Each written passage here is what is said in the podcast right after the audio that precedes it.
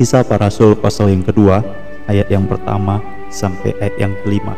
Kalau sudah ketemu, mari kita baca ayat firman Tuhan. Ketika tiba hari Pentakosta, semua orang percaya berkumpul di satu tempat. Tiba-tiba turunlah dari langit suatu bunyi seperti tiupan angin keras yang memenuhi seluruh rumah di mana mereka duduk dan tampaklah kepada mereka lidah-lidah seperti nyala api yang bertebaran dan hinggap pada mereka masing-masing. Maka penuhlah mereka dengan roh kudus, lalu mereka mulai berkata-kata dalam bahasa-bahasa lain, seperti yang diberikan oleh roh itu kepada mereka untuk mengatakannya. Ayat yang kelima, pada waktu itu di Yerusalem diam orang-orang Yahudi yang saleh dari segala bangsa di bawah kolong langit. Pentakosta adalah satu hari yang ditetapkan oleh Tuhan, yaitu hari ke-50. Jadi Pentakosta itu sendiri artinya adalah hari ke-50. Ada beberapa peristiwa yang harus kita ingat lagi tentang Pentakosta, bahwa ini bukanlah sesuatu yang terjadi di perjanjian baru, tetapi ini diungkapkan pertama dalam perjanjian baru, ya, dalam perjanjian baru, kitab-kitab Injil tidak ada satupun bagian yang menceritakan tentang Pentakosta selama Yesus ada di dunia ini pun tidak. Kenapa ya seperti itu? Ya, penulis-penulis Injil ingin mengarahkan semua tulisan dan pandangannya tentang Yesus. Jadi semua mengarah kepada Yesus, bukan tentang hari, bukan tentang waktu. Sebenarnya hari dan waktu itu bukanlah sesuatu hal yang perlu diberikan sesuatu hal yang berlebihan. Kita hidup dalam waktu, kita punya hari, tapi sebenarnya jangan kita bergantungkan iman kita pada hari-hari tertentu. Yesus pun pernah berhadapan dengan orang-orang Farisi, ahli Taurat yang mengkritik tentang orang-orang murid-murid yang memetik gandum pada hari Sabat. Lalu mereka berkata, "Bukankah tidak diperbolehkan untuk memetik gandum pada hari Sabat?" Tetapi apa yang terjadi? Yesus mengatakan, "Anak manusia adalah Tuhan atas hari Sabat. Anak manusia adalah Tuhan atas hari Sabat." Matius 12 ayat yang ke-8. Jadi ini merupakan satu hal yang sangat penting untuk kita ingat bahwa bukan manusia atau bukanlah sesuatu hal hari yang menjadi suatu hal yang utama, tetapi Tuhan, Tuhanlah yang lebih utama dari segala sesuatu. Itu sebabnya pada waktu zaman Yesus dalam kitab Injil, hal-hal yang berkaitan dengan Pentakosta itu malah tidak tercatat, saudara-saudara, sebagaimana yang mulai muncul nanti dalam kitab Kisah Rasul pasal yang kedua ini. Jadi alasannya kalau saudara bertanya-tanya, kenapa ya tidak ada tercatat tentang hal itu? Ya memang demikian adanya, karena kita sedang diarahkan untuk melihat kepada Kristus. Dialah yang menjadi fokus kita. Yesus dialah yang menjadi fokus kita. Jadi tidak teralihkan, jangan kita bergantung pada masa, pada hari, pada tempat atau sesuatu, tetapi hanya Kristus saja. Kita kembali jadi pada waktu hari Pentakosta itu, itu adalah hari di mana kita diingatkan lagi adalah suatu peristiwa yang sudah terjadi dalam perjanjian lama. Yang pertama itu adalah berbicara tentang Tuhan memberikan hukum di Gunung Sinai kepada orang Israel, hukum Taurat. Ini adalah bulan yang ketiga atau dapat dipastikan adalah hari yang ke-50 setelah mereka keluar dari tanah Mesir. Jadi bulan yang ketiga. Jadi ini adalah suatu hal yang sangat-sangat indah sekali. Pada waktu mereka berjalan masuk padang gurun, ini adalah suatu era yang baru, fase yang baru, perjalanan yang mulai mereka tempuh. Nah, di titik itu Tuhan memberikan firman-Nya atau hukum Taurat. Yang kedua adalah Alkitab mengatakan bahwa ini adalah yang diberikan oleh Tuhan pada waktu mereka sampai pada tanah perjanjian, maka mereka mulai panen mereka mulai menanam. Jadi selama di padang gurun mereka tidak menanam. Tetapi begitu nanti sampai di tanah perjanjian, mereka mulai menanam. Dalam ulangan pasal 16 ayat yang ke-9 mulai, jika nanti engkau tiba pada tanah perjanjian, maka engkau harus mengambil hasil panenmu. Jadi ini merupakan satu periode yang baru lagi, saudara-saudara. Periode yang baru, kenapa kita sebut periode yang baru? Karena dulu mereka di padang gurun, sekarang ada di tanah perjanjian. Kalau dulu peristiwa pertama itu mereka di tanah Mesir, tetapi sekarang sudah keluar dari tanah Mesir dan menuju tanah perjanjian. Di Gunung Sinai Tuhan memberikan hukum Taurat. Sekarang mereka di padang gurun, lalu masuk ke tanah perjanjian, mereka mulai bercocok tanam dan hasil panennya itu mereka persembahkan kepada Tuhan. Jadi dua peristiwa ini bisa menjadi kita referensi mengingatkan kita apa itu Pentakosta. Semua itu dimulai dengan sesuatu fase yang baru, sesuatu hal yang baru. Jadi dari Mesir, hal yang baru keluar dari Mesir. Dari padang gurun, hal yang baru tiba sampai tanah perjanjian. Demikian juga dengan yang terjadi dalam kisah Rasul pasal 2 ini, yaitu seluruh sejarah perjanjian lama sampai pada Kristus sudah digenapkan di kayu salib dan dia naik ke surga. Waktu dia naik ke surga, ini adalah zaman yang baru, zaman gereja, zaman yang baru, zaman pemberitaan Injil, zaman yang baru, zaman di mana orang-orang dibawa untuk mengenal akan Tuhan yang hidup oleh pekerjaan apa? Oleh pekerjaan Roh Kudus. Jadi segala sesuatu bagian ini adalah zaman-zaman yang baru, yang baru, yang baru, yang baru. Mulai yang baru, mulai yang baru, mulai yang baru.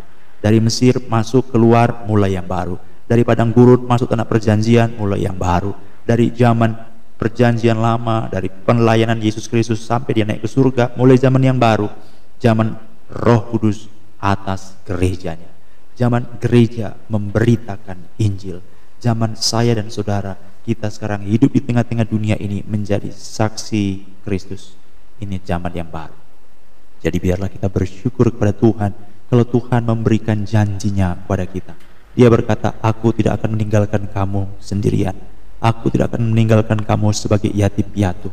Aku naik ke surga. Aku akan pergi dan aku akan minta kepada Bapa.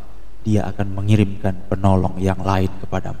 Dia akan tinggal dalam kamu dan menyertai kamu selama-lamanya. Itu sebabnya dalam Efesus pasal 4 ayat yang ke-9, ia naik, ia menaik untuk memenuhkan segala sesuatu dalam bagian itu dikatakan ia naik memberikan pemberian-pemberian. Dia membawa bangsa-bangsa ke hadirat Allah yang suci. Karena bangsa-bangsa selama ini adalah bangsa-bangsa yang hidup berdasarkan identitas agamanya masing-masing. Jadi tidak ada bangsa yang sepertinya bebas dari agama. Semua bangsa itu selalu berkaitan dengan agamanya. Lalu dulu orang bangsa Kanaan berkaitan dengan dewa-dewa Kanaan bangsa Babel berkaitan dengan dewa Babel. Bangsa Filistin berkaitan dengan dewa Filistin, dewa Dagon.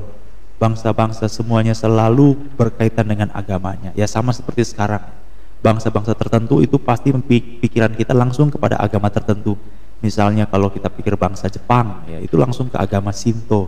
Kalau kita pikir bangsa India, langsung kita pikir itu agama Hindu. Kalau China, langsung kita pikir itu ke Buddha, begitu ya. Jadi langsung ada bayangan-bayangan tentang bangsa-bangsa. Tetapi Alkitab juga mengatakan bangsa-bangsa yang memiliki agama-agama ini semuanya adalah hidup dalam agama yang cemar, yang berdosa. Sehingga mereka tidak mengenal akan Allah yang sejati, tidak mengenal akan Allah yang hidup. Suatu rasa agama itu diciptakan oleh Allah. Karena tidak mungkin binatang, ciptaan yang lain itu mengenal pencipta, tidak mungkin. Hanya manusia yang memiliki suatu rasa untuk mengenal akan pencipta roh yang dalam kita kita diciptakan dengan roh roh yang membuat kita mulai mencari mulai mengerti siapa itu Allah? Siapa itu pencipta? Kita mulai bertanya ini. Siapa itu Allah? Ada Allah. Allah itu ada. Itu hanya dimiliki oleh manusia. Sehingga manusia memiliki perasaan itu memiliki suatu kerinduan itu. Hanya manusia memilikinya saudara-saudara. Itu sebabnya pada waktu Allah menciptakan manusia dengan roh yang ada dalam ditempatkan dalam manusia, roh itu diingininya dengan cemburu. Tetapi karena manusia itu cemar, manusia itu sudah berdosa, manusia sudah kehilangan kemuliaan Allah, maka manusia mencari segala sesuatu itu secara keliru. Tidak bisa. Roma pasal 2 mengatakan mereka mengenal Allah tapi tidak mempermuliakan Allah sebagaimana seharusnya. Mereka mengerti hukum Allah tapi tidak taat kepada hukum Allah. Bahkan ada lagi yang lebih parah, saudara-saudara, yaitu apa? Roma pasal 2 mengatakan mereka menggantikan Allah dengan hal-hal yang cemar. Digantikan gambaran Allah yang mulia itu digantikan dengan gambaran binatang, dengan gambaran benda. Itu semua dicatat dalam surat Roma. Jadi kita mengerti sekarang semua agama-agama itu bisa terjebak pada berhala. Kenapa berhala? Karena mereka mengidolakan sesuatu, mereka menempatkan sesuatu melebihi Allah. Di antara kita orang-orang Kristen juga banyak berhala.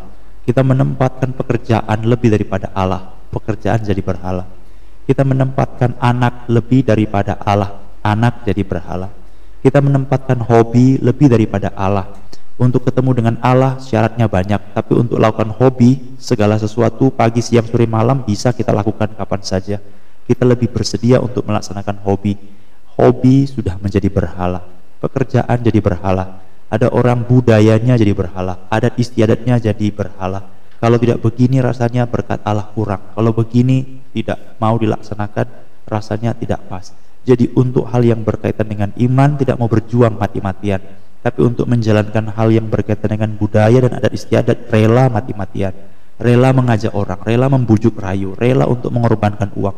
Maka itu menjadi berhala. Melebih-lebihkan menjadi berhala. Ada orang punya rasa nasionalisme tapi rasa nasionalisme yang lebih tinggi daripada Allah menjadikan bangsa dan nasionalismenya menjadi berhala Paulus mengatakan aku tidak rela aku tidak membiarkan diriku diperbudak oleh apa pun juga Paulus mengatakan aku tidak membiarkan diriku diperhamba oleh apa pun juga. Karena apa? Karena kita adalah orang merdeka. Karena kita adalah orang yang sudah ditebus oleh darah Yesus sehingga tidak ada sesuatu pun yang dapat melampaui hormat kita, puji kita, sembah kita selain Allah saja.